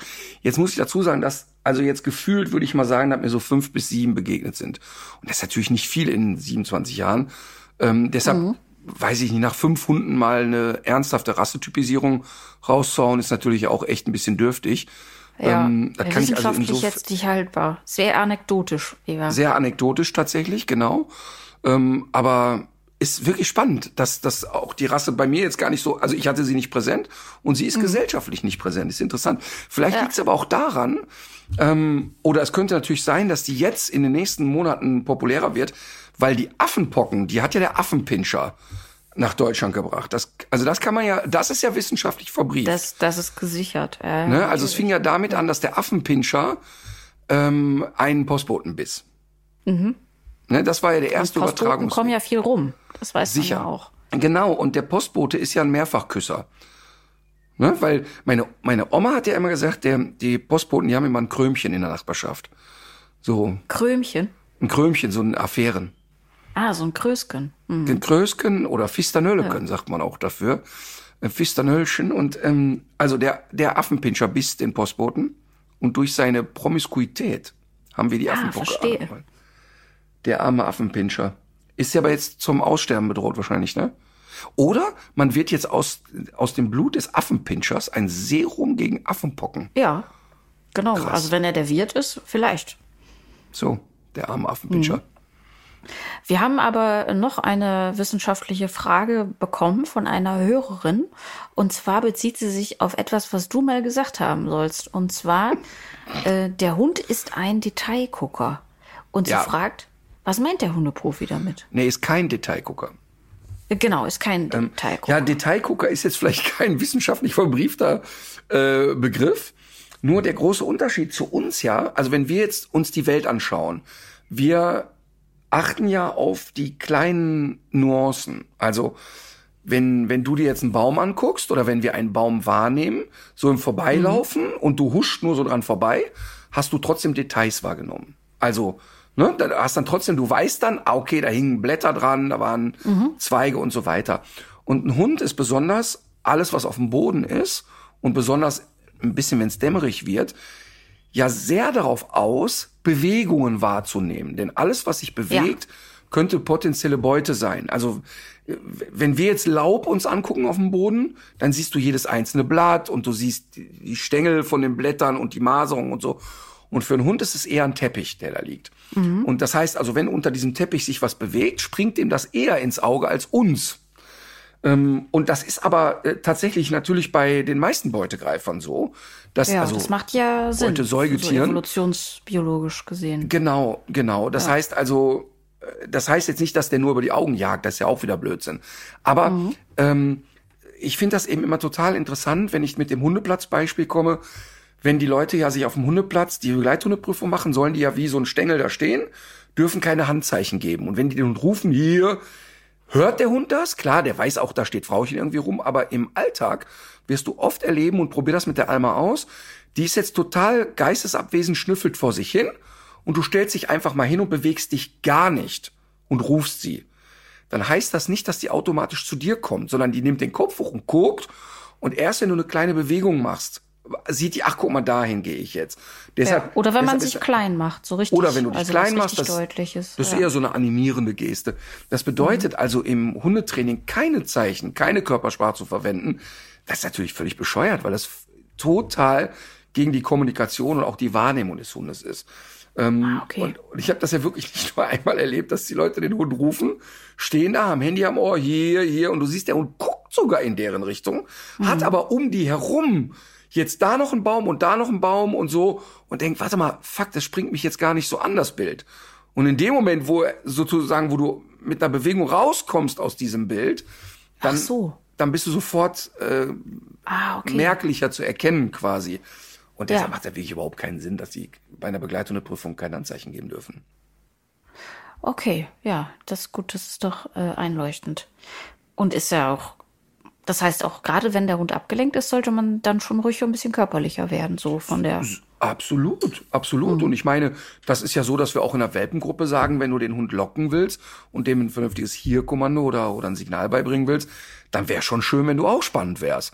Also, ne, der Hund kommt ja nicht zu dir, weil du einfach, weil du ihn gekauft hast. Und gerade wenn jetzt ein Welpe irgendwie ein bisschen abgelenkt ist oder ein junger Hund, dann finde ich schon, dass man in der Anfangsphase auch ein Gegenprogramm entwerfen muss. Also auch mal sagen muss, ich lauf mal, ich hüpfe mal, ich klatsche in die Hände, ich mache irgendwas Spannendes, so dass ich die ungeteilte Aufmerksamkeit kriege. Das ist ja völlig klar. Übrigens, ungeteilte Aufmerksamkeit hatten wir hier auch zu Hause. Äh, du wolltest aber gerade was sagen. Wieso? Boah, wir hatten hier eine richtige Schlägerei mit Emma und Luna. Nee. Ja, ja, schon ziemlich lange nicht mehr. Ähm, aber jetzt, letzte Woche ist hier wieder, haben die Ich beiden dachte, sich das gewogen. wäre jetzt, äh, das wäre jetzt sozusagen ja, geklärt, aber das ist naiv zu glauben wahrscheinlich. Nee, das ist auch eigentlich geklärt. Ähm, also die, die Vorgeschichte, für die, die es nie gehört haben, die Emma ist ja nicht vernünftig sozialisiert. Die hat ein Jahr lang irgendwie, ja, relativ wenig Kontakt gehabt zu Hunden und Menschen und konnte viele Sachen nicht einschätzen. Und die konnte nur on oder off. Also entweder hat sie totale Angst vor Hunden gehabt und ist weg, kreischend weg.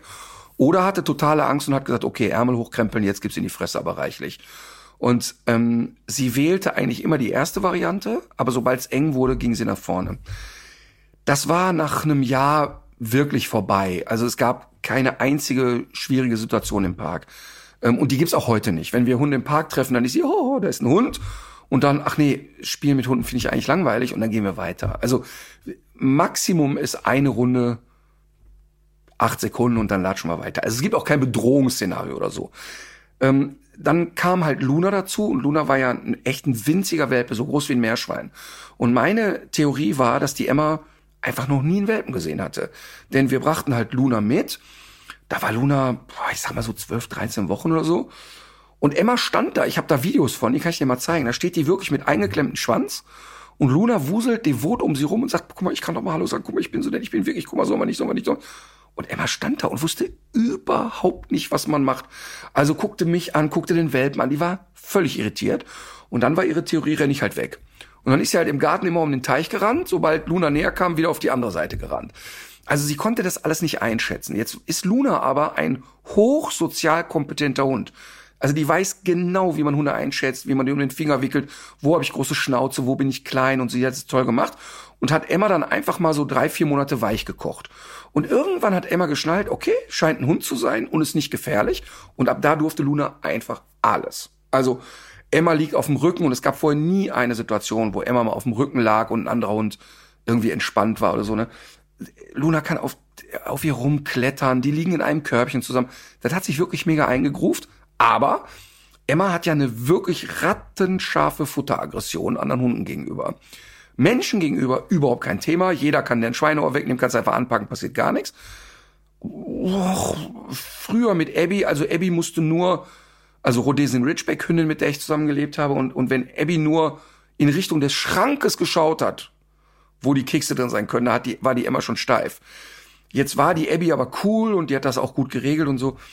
So, jetzt gab es mit Luna, also ganz klar hier die interne Spielregel, auf keinen Fall füttern wir die aus einem Napf oder irgendeine Scheiße, ähm, um eben kein Risiko einzugehen. Und dann gab es vor zwei Jahren mal eine Schlägerei. Da hatte, keine Ahnung, Luna irgendwas im Maul, was essbar war, spuckt's aus, Emma nimmt's, Luna will wieder hin, feuerfrei. Da hatte sich das aber sehr schnell gegeben, weil Luna dann sofort die Rübe eingezogen hat und hat gesagt, okay, alles klar, ich bin Luft. Und Emma ist dann ja nicht so drauf, dass sie sagt, ich häcksel den Hund, sondern die sagt sehr, sehr deutlich, sehr vehement, du nicht. Wenn der Hund an Kusche ist, ist auch für sie okay. So, jetzt war Luna aber in dem Zustand, hat dann da eine drüber gebraten gekriegt, vor zwei, drei Jahren, sag ich mal. Und dann war irgendwie klar, ja, okay, hier liegen, hier liegt nichts Essbares rum, Spielzeug und so ist alles easy. Und wir füttern die aus zwei verschiedenen Näpfen, zwei in einem Raum, aber ich habe halt ein Auge darauf. So. Ähm, und jetzt kam hier ein, äh, ein Spross, eine Nachzucht von mir auf die glorreiche Idee, im Garten ähm, beide Hunde ins Bleib zu legen und auf der Terrasse immer abwechselnd ein Leckerchen zu legen und die Hunde immer im Wechsel zu dem Leckerchen zu schicken. Bis dahin noch alles okay. Jetzt hat der Spross aber nicht im Kopf gehabt, es war ein männlicher Spross. Ähm, ach, warte mal, da sind doch so ein paar Kekse unter die Terrasse gerutscht. So, Training ist vorbei. Die Hunde wuselten durch den Garten und ich war im Haus und der Spross war mit den Hunden draußen. Ich saß zu Hause irgendwie am Tisch und habe irgendwie am, am iPad irgendwas gemacht und dann hörte ich nur, ach du Scheiße, die Hunde gehen aufeinander los und ich hörte den Spross rufen. Und dann kam ich dazu und als ich dazu kam, war die Emma, ja, wuselte so rum und die Luna war komplett nass, weil Emma diese Aktion war relativ nah am Teich, die Luna dann in den Teich warf.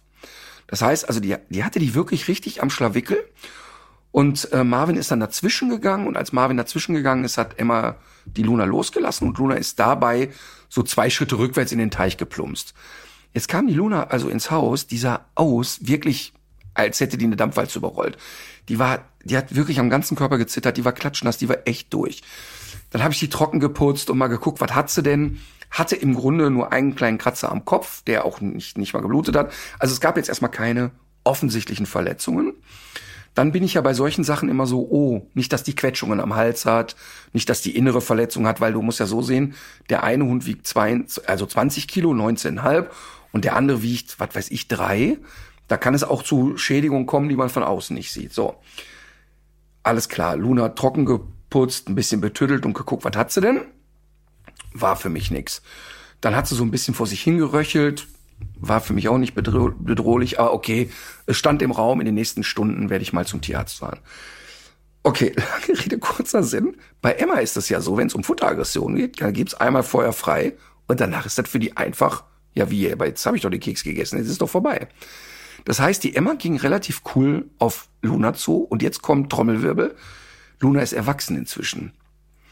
Das heißt, wir haben immer wieder mal Situationen im Alltag, wo die Luna zum Beispiel im Körbchen liegt und die Emma macht sich zu breit und dann macht die Luna auch mal und Emma geht weg, weil sie merkt, oh, jetzt habe ich der auf dem Arsch gesessen.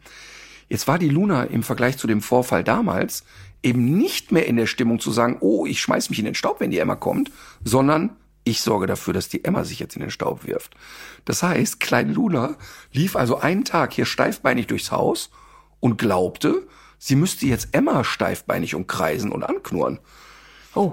Genau, oh, weil Emma stand dann da, machte sich, plusterte sich auch auf und guckte immer zu mir, so nach dem Motto, was ist das jetzt hier? Ja. Also Emma war einfach zu blöd, es einzuschätzen. Oh, das waren zwei, drei so anstrengende Tage. Dann Was hast du ja, denn gemacht dann? Ja, ich habe jetzt erstmal, habe ich zwei Tage Luna mit auf Tour genommen. Sonst nehme ich ja entweder beide mit oder beide bleiben hier. Und dann habe ich mhm. Luna alleine mitgenommen und habe gesagt, okay, jetzt soll die erstmal durchschnaufen, damit die das mal so sacken lässt. Auf Tour war die aber proper lustig und alles war cool. War wirklich total entspannt. Dann sind wir nach Hause gefahren, da war schon Emma so, oh, beide sind wieder da und Luna war, ich hatte Luna dann auf dem Arm, weil ich gucken wollte, was passiert. Ich hatte Luna auf dem Arm und brrr, der ganze Hund vibrierte. Aber so ein, so ein Gemisch aus, ich habe totalen Schiss vor der Emma, aber ich wehre mich jetzt einfach. Ja. Ja, und dann musste der Hundeprofi aber mal 48 Stunden ran, kann ich dir sagen. Das war zäh. Was aber hast jetzt du ist denn es, dann gemacht? Naja, also wichtig ist ja, dass der äh, sozusagen geschundene Hund relativ schnell viele Erfahrungen sammelt. Pass auf, der andere will dir jetzt nichts. Das bedeutet, ich habe ganz viel künstliche Nähe geschaffen. Und jetzt sind wir wieder, wir hatten über Tierschutz und Box gesprochen. Wie, hu, die schlimme Box, der Hund darf nicht in die Box. Haben ähm, Luna in die Box getan, weil die liebt die Box, das ist ihre Sicherheitszone. Und hab Emma im Körbchen direkt daneben gelegt. So, dass die Luna auch sofort geschnallt hat, okay, die kann nicht in meine Box. Und ich kann das beobachten. Und dann hat Luna immer so ein bisschen geguckt und gemerkt, die will ja gar nichts von mir. Dann hat sie schon durch die Box geschnüffelt. Dann hat Emma mal zurückgeschnüffelt. Dann hat Luna geknurrt und dann ist Emma weggegangen. Das heißt, Luna hat verstanden, guck mal, wenn ich knurre, hab Die ich Ruhe. reagiert. Die geht. Die, Ja. ist, die, die ist jetzt nicht jedes Mal Klopperei. Und dann haben wir natürlich jede Reibungspunkte ver verboten. Also jetzt, ähm, wenn ich gemerkt habe, einer von beiden wird jetzt provokativ, gab es ein Nein, beide sind ja okay erzogen. Das heißt, man kann die dann auf eine Decke schicken und so. Und dann dauerte das so 48 Stunden und dann entschieden sich beide, warte mal eben, der scheiß Reiher bleibt unser gemeinsamer Feind. Und dann sind die das erste Mal wieder gemeinsam dem Reiher hinterher. Da habe ich noch gedacht, ah, sollte das zulassen, weil Dynamik ist bei solchen Sachen immer doof. Ah, okay. Nur kamen sie aber beide wieder, war okay. Dann habe ich Emma mal etwas sehr Schmackhaftes gefüttert, das Luna gerochen hat, die stinkt ziemlich aus dem Maul. Dann ist Luna das erste Mal da hingegangen, hat so ein bisschen am Maul geschnüffelt und hat gemerkt, passiert nichts. Und jetzt heute ist eigentlich der erste Tag, wo wir sie wieder total bedenkenlos durchs Haus latschen lassen. Ähm, das war aber richtig blöd, weil wenn das dann so knallt, kann es mit ein bisschen Pech dazu führen, dass du die nicht mehr verträglich kriegst. Ne? Heftig. Ähm, boah, das wäre eine Katastrophe gewesen, eine echte Katastrophe. Ja. Also, lange Rede, kurzer Sinn, was es eben einmal mehr zeigt, ist, dass Hundehaltung auch immer Management bedeutet. Also auch ne, immer wieder ein bisschen gucken, was geht, was geht nicht und so. Und das war eben eine Situation, die wäre jetzt mit mir alleine und auch mit allen anderen nicht so gewesen. Und na klar hat sich Marvin im Nachhinein auch total in den Arsch gebissen und hat gesagt, ja, okay, ich meine, Marvin lebt nicht hier, Marvin ist immer nur zu Besuch und hatte das, also der wusste, man füttert die nicht zusammen, aber dass jetzt vielleicht so ein Keks, der da drunter liegt, ein Problem sein könnte, Ja. das hat er nicht auf dem Schirm gehabt. Und übrigens, der Nee. Keks wäre auch nicht das Problem gewesen, sondern, also wenn die jetzt zufällig irgendwo was finden, dann ist es eigentlich immer so, einer von beiden hat es und dann ist es das. Oder wenn ich die Ja. zum Beispiel, wenn ich die trainiere, ich füttere ja beide aus einer Futtertube oder gebe denen Leckerchen, da gibt's nie Beef.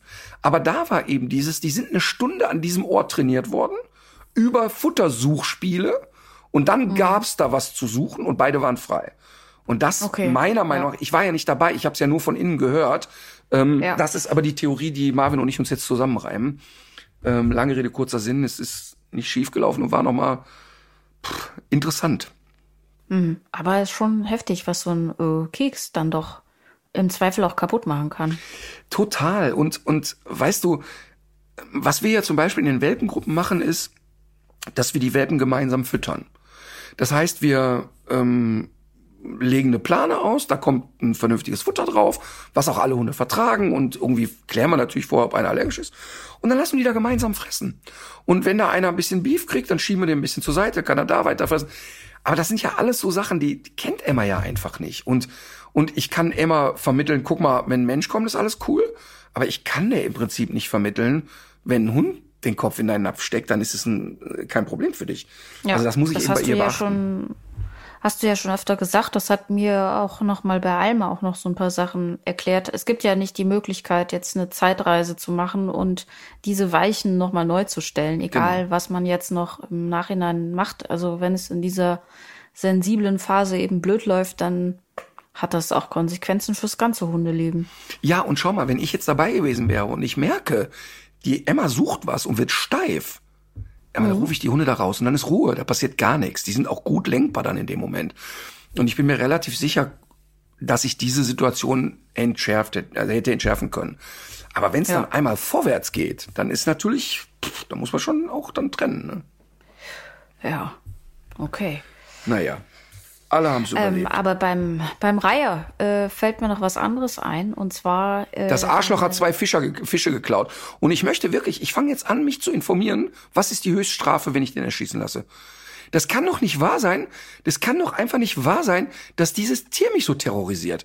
Und es hat, Der er hat Reiher- jetzt meine beiden Lieblingsfische. Wir waren so, diese Fische kamen jeden Morgen zu mir, haben mir guten Morgen gesagt.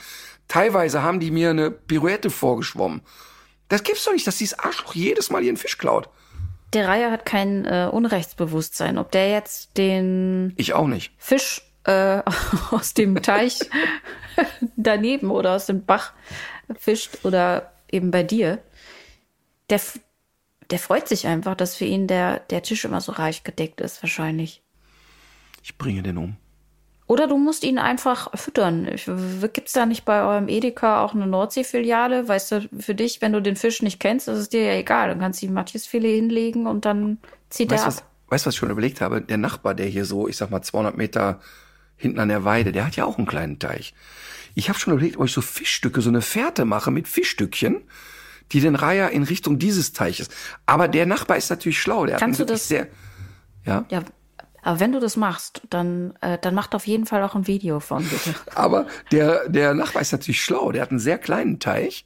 Der ist vielleicht so, hat so einen Durchmesser von zwei Metern oder so. Und Mhm. der macht wirklich das ganze Jahr ein Netz darüber. Und ich kann das nicht ab. Ich, ich habe doch nicht einen Teich im Garten, aber das ganze Jahr ein Netz darüber. Ja, ich kann dir ja leider bei dieser Reiher-Sache nicht weiterhelfen, aber Der Reiher haben muss Post. weg. Der Reiher muss weg. Der Reiher muss Wir haben weg. Post. Und wir haben hier, wir haben hier riesengroße Bussarde, die bei uns in den Bäumen ein, Ja. ein Nest gebaut haben und dort gerade brüten. Mhm. Und die, und die Raben, ne, das ist sehr spannend. Die Raben, die trauen sich sogar die Bussarde zu attackieren, ne? Die sind so rotzfrech. Könnte denn nicht dieser Bussard den, den, den Reiher verspeisen? Ist zu groß, ne? Doch, das könnte er machen. Oder man könnte natürlich, man muss ja immer an das nächstgrößere Raubtier denken. Und ähm, es gibt ja zum Beispiel, gibt es ja Alligatoren, so viel ich weiß, die ähm, sich auf die Jagd bestimmter Seidenreiher spezialisiert haben. Und da weiß ich jetzt aber ehrlich gesagt nicht, wie viel anekdotisches äh, Wissen das jetzt wieder ist. Und sich angeblich so Hölzchen aufs Maul legen um diese Reihe anzulocken, die das dann als Nistmaterial greifen wollen und dann äh, Haps. Da, aber da habe ich doch schon mal von erzählt, von dem, von dem Lied von Herrn Jert. Ja, Krokodil. natürlich. So, ich, ich Welche möchte hier Schwäne? Herrn Jert. von der, von der Gruppe LSE. Schwäne. Ähm, Aber es passt Schwäne? einfach, es passt so gut. Äh, die, die Hörerin ähm, hat uns etwas, äh, eine interessante Idee geschickt, die äh, eigentlich eine, eine nach einer neuen Rubrik äh, schreit. Dinge, die der Hundeprofi braucht, zum Beispiel DDD-HB.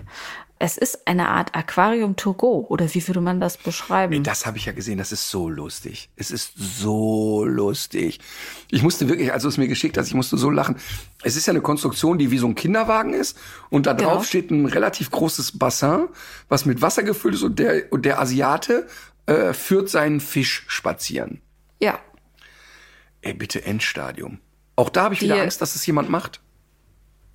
Die Hörerin meinte jedenfalls, dass das doch vielleicht was für dich sei und wenn der Reiher das mal sehe, dass er sich dann doch vielleicht auch sicherheitshalber von dir fernhielte. Aber erstmal, ne?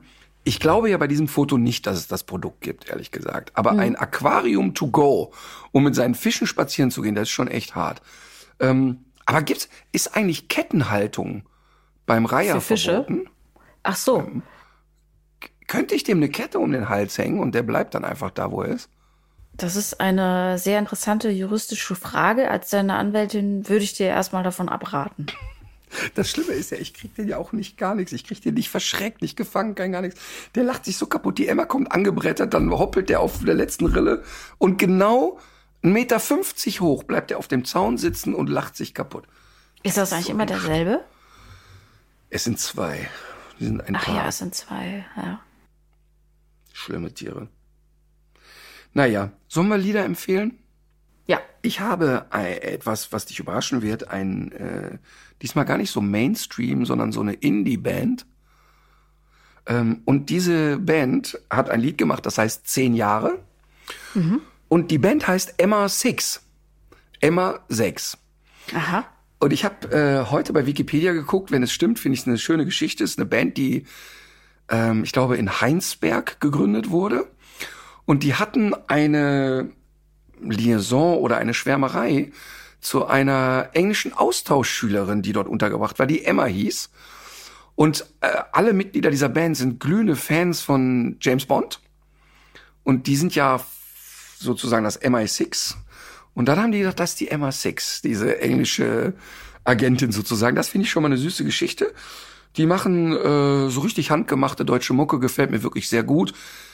Ich habe jetzt mal exemplarisch das Lied Zehn Jahre gewählt. Gut.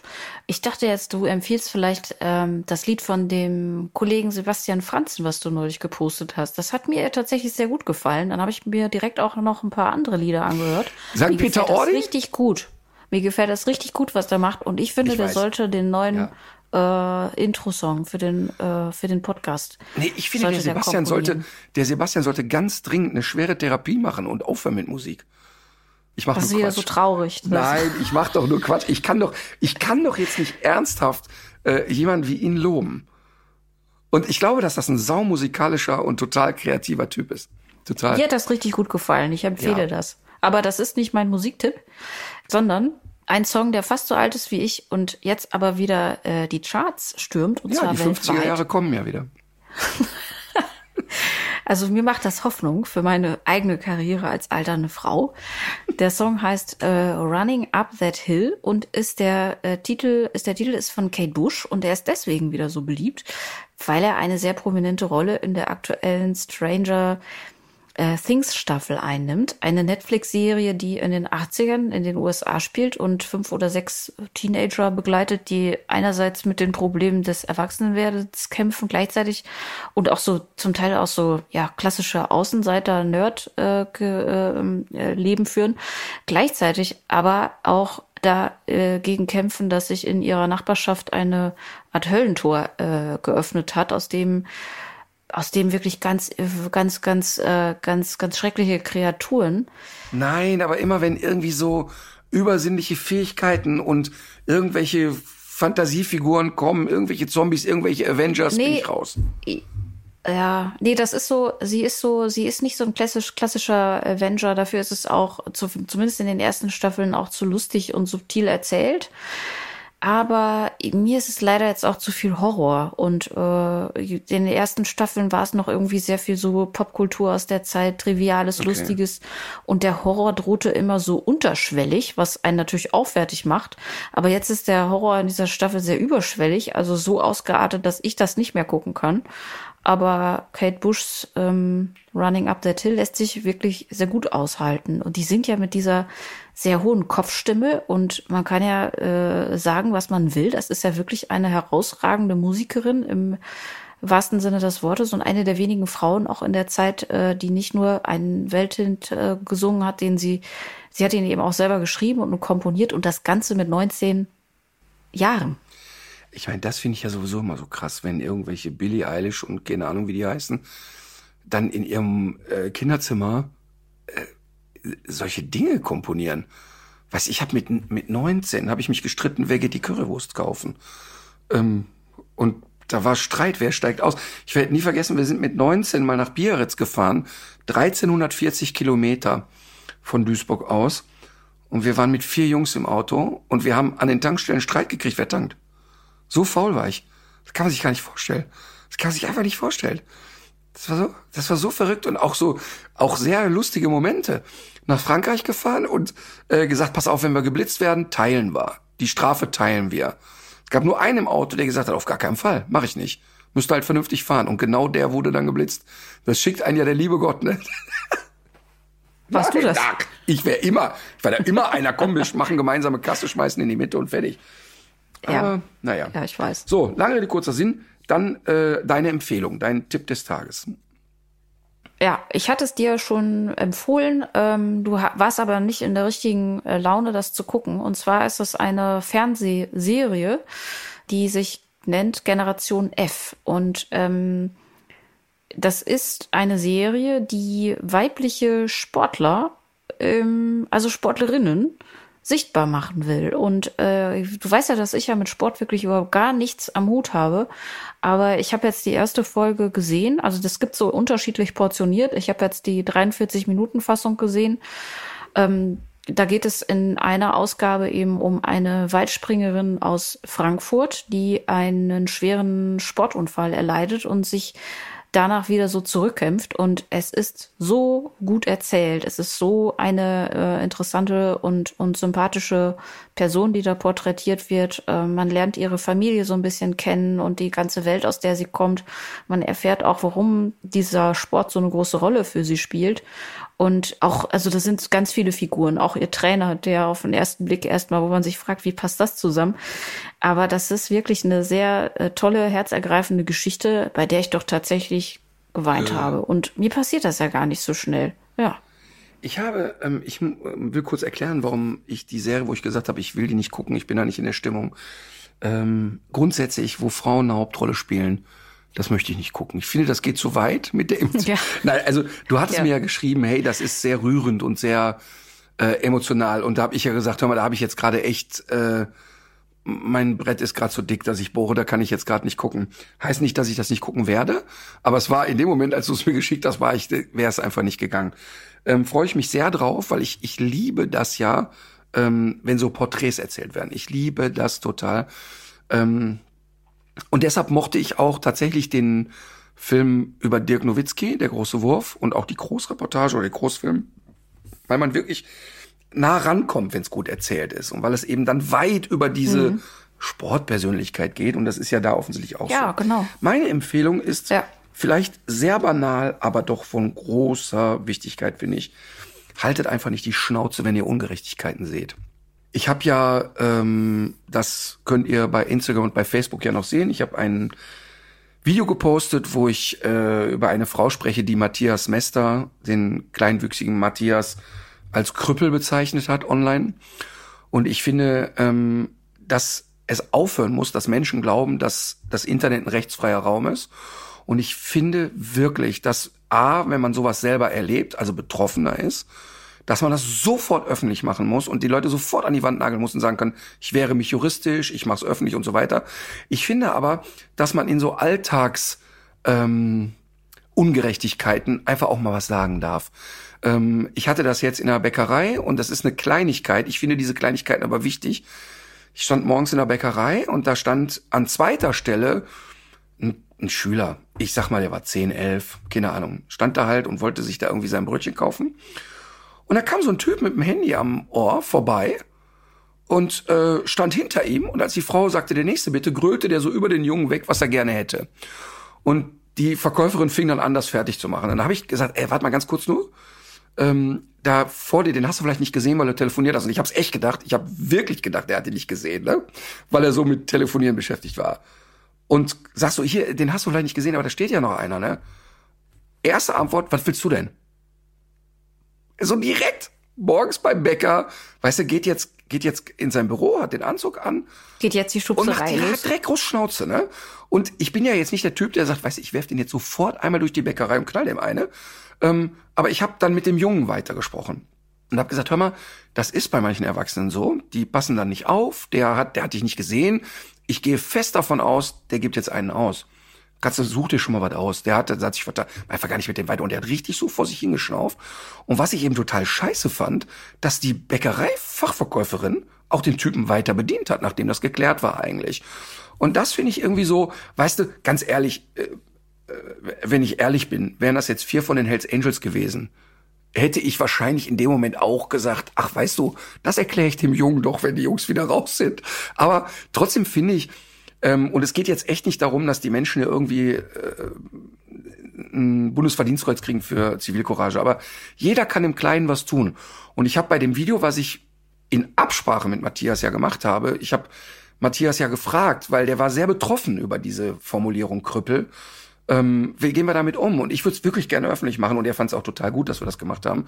Und ich finde, dass jeder auch mal ein bisschen Zivilcourage zeigen muss und sagen muss, ey, was jetzt hier gerade passiert, ist einfach nicht richtig. Und ich finde, wenn du mitkriegst, dass jemand diffamiert wird, äh, diskriminiert wird wegen was auch immer, Alter, Größe, Geschlecht, was auch immer, ich könnte tausend Sachen aufzählen, ähm, dann geht das über einen guten Geschmack hinaus und ich finde schon, ähm, dass man dann auch gefragt ist. Ja, das kostet, glaube ich, die meisten Leute Überwindung, weil der Mensch einfach so Weiß tickt. ich. Also es gibt ja so bestimmte sozialpsychologische Forschung dazu. Du hast meistens haben Leute Angst aufzufallen, obwohl sie das wissen, dass das jetzt gerade falsch läuft. Ich weiß das. Aber das hilft, wenn man sich das, wenn man sich das vorher, wenn man sich das vornimmt und wenn man sowas mal durchspielt und wenn man sich dann auch überlegt, was man dann sagt. Und wenn man vorbereitet ist, dann fällt es einem leichter, auf solche Muster zurückzugreifen.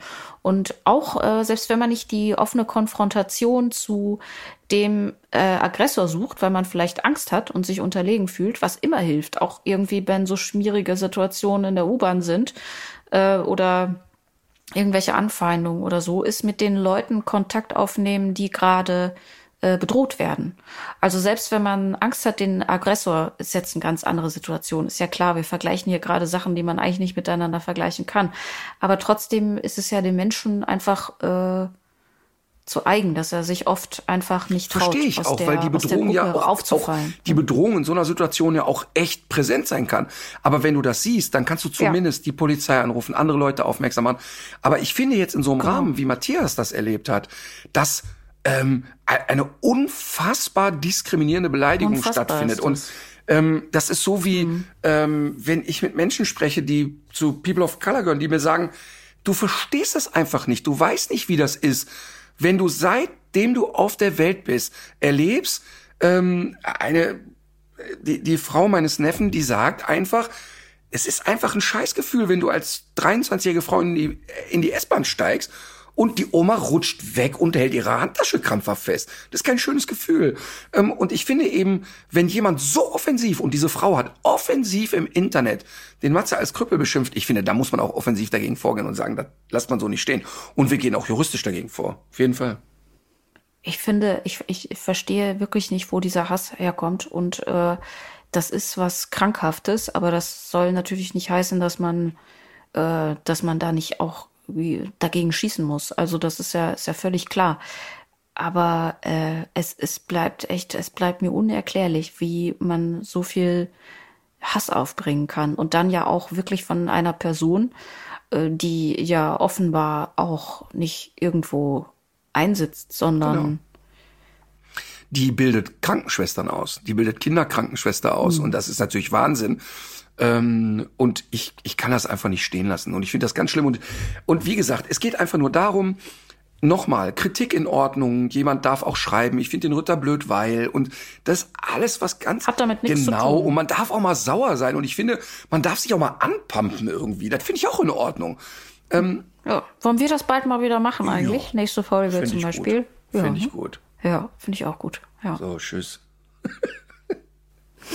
also, Tipp des Tages ist ganz banal. Ähm, ruhig mal hingucken, wenn sowas passiert. Finde ich gut. Jo. Dann in diesem Sinne, sehr geehrte Frau Adick, es war mir eine, ein Vergnügen, Gleichfalls. die heutige Folge mit dir bestritten zu haben. So, in diesem Sinne, legt euch wieder hin. Legt euch wieder hin.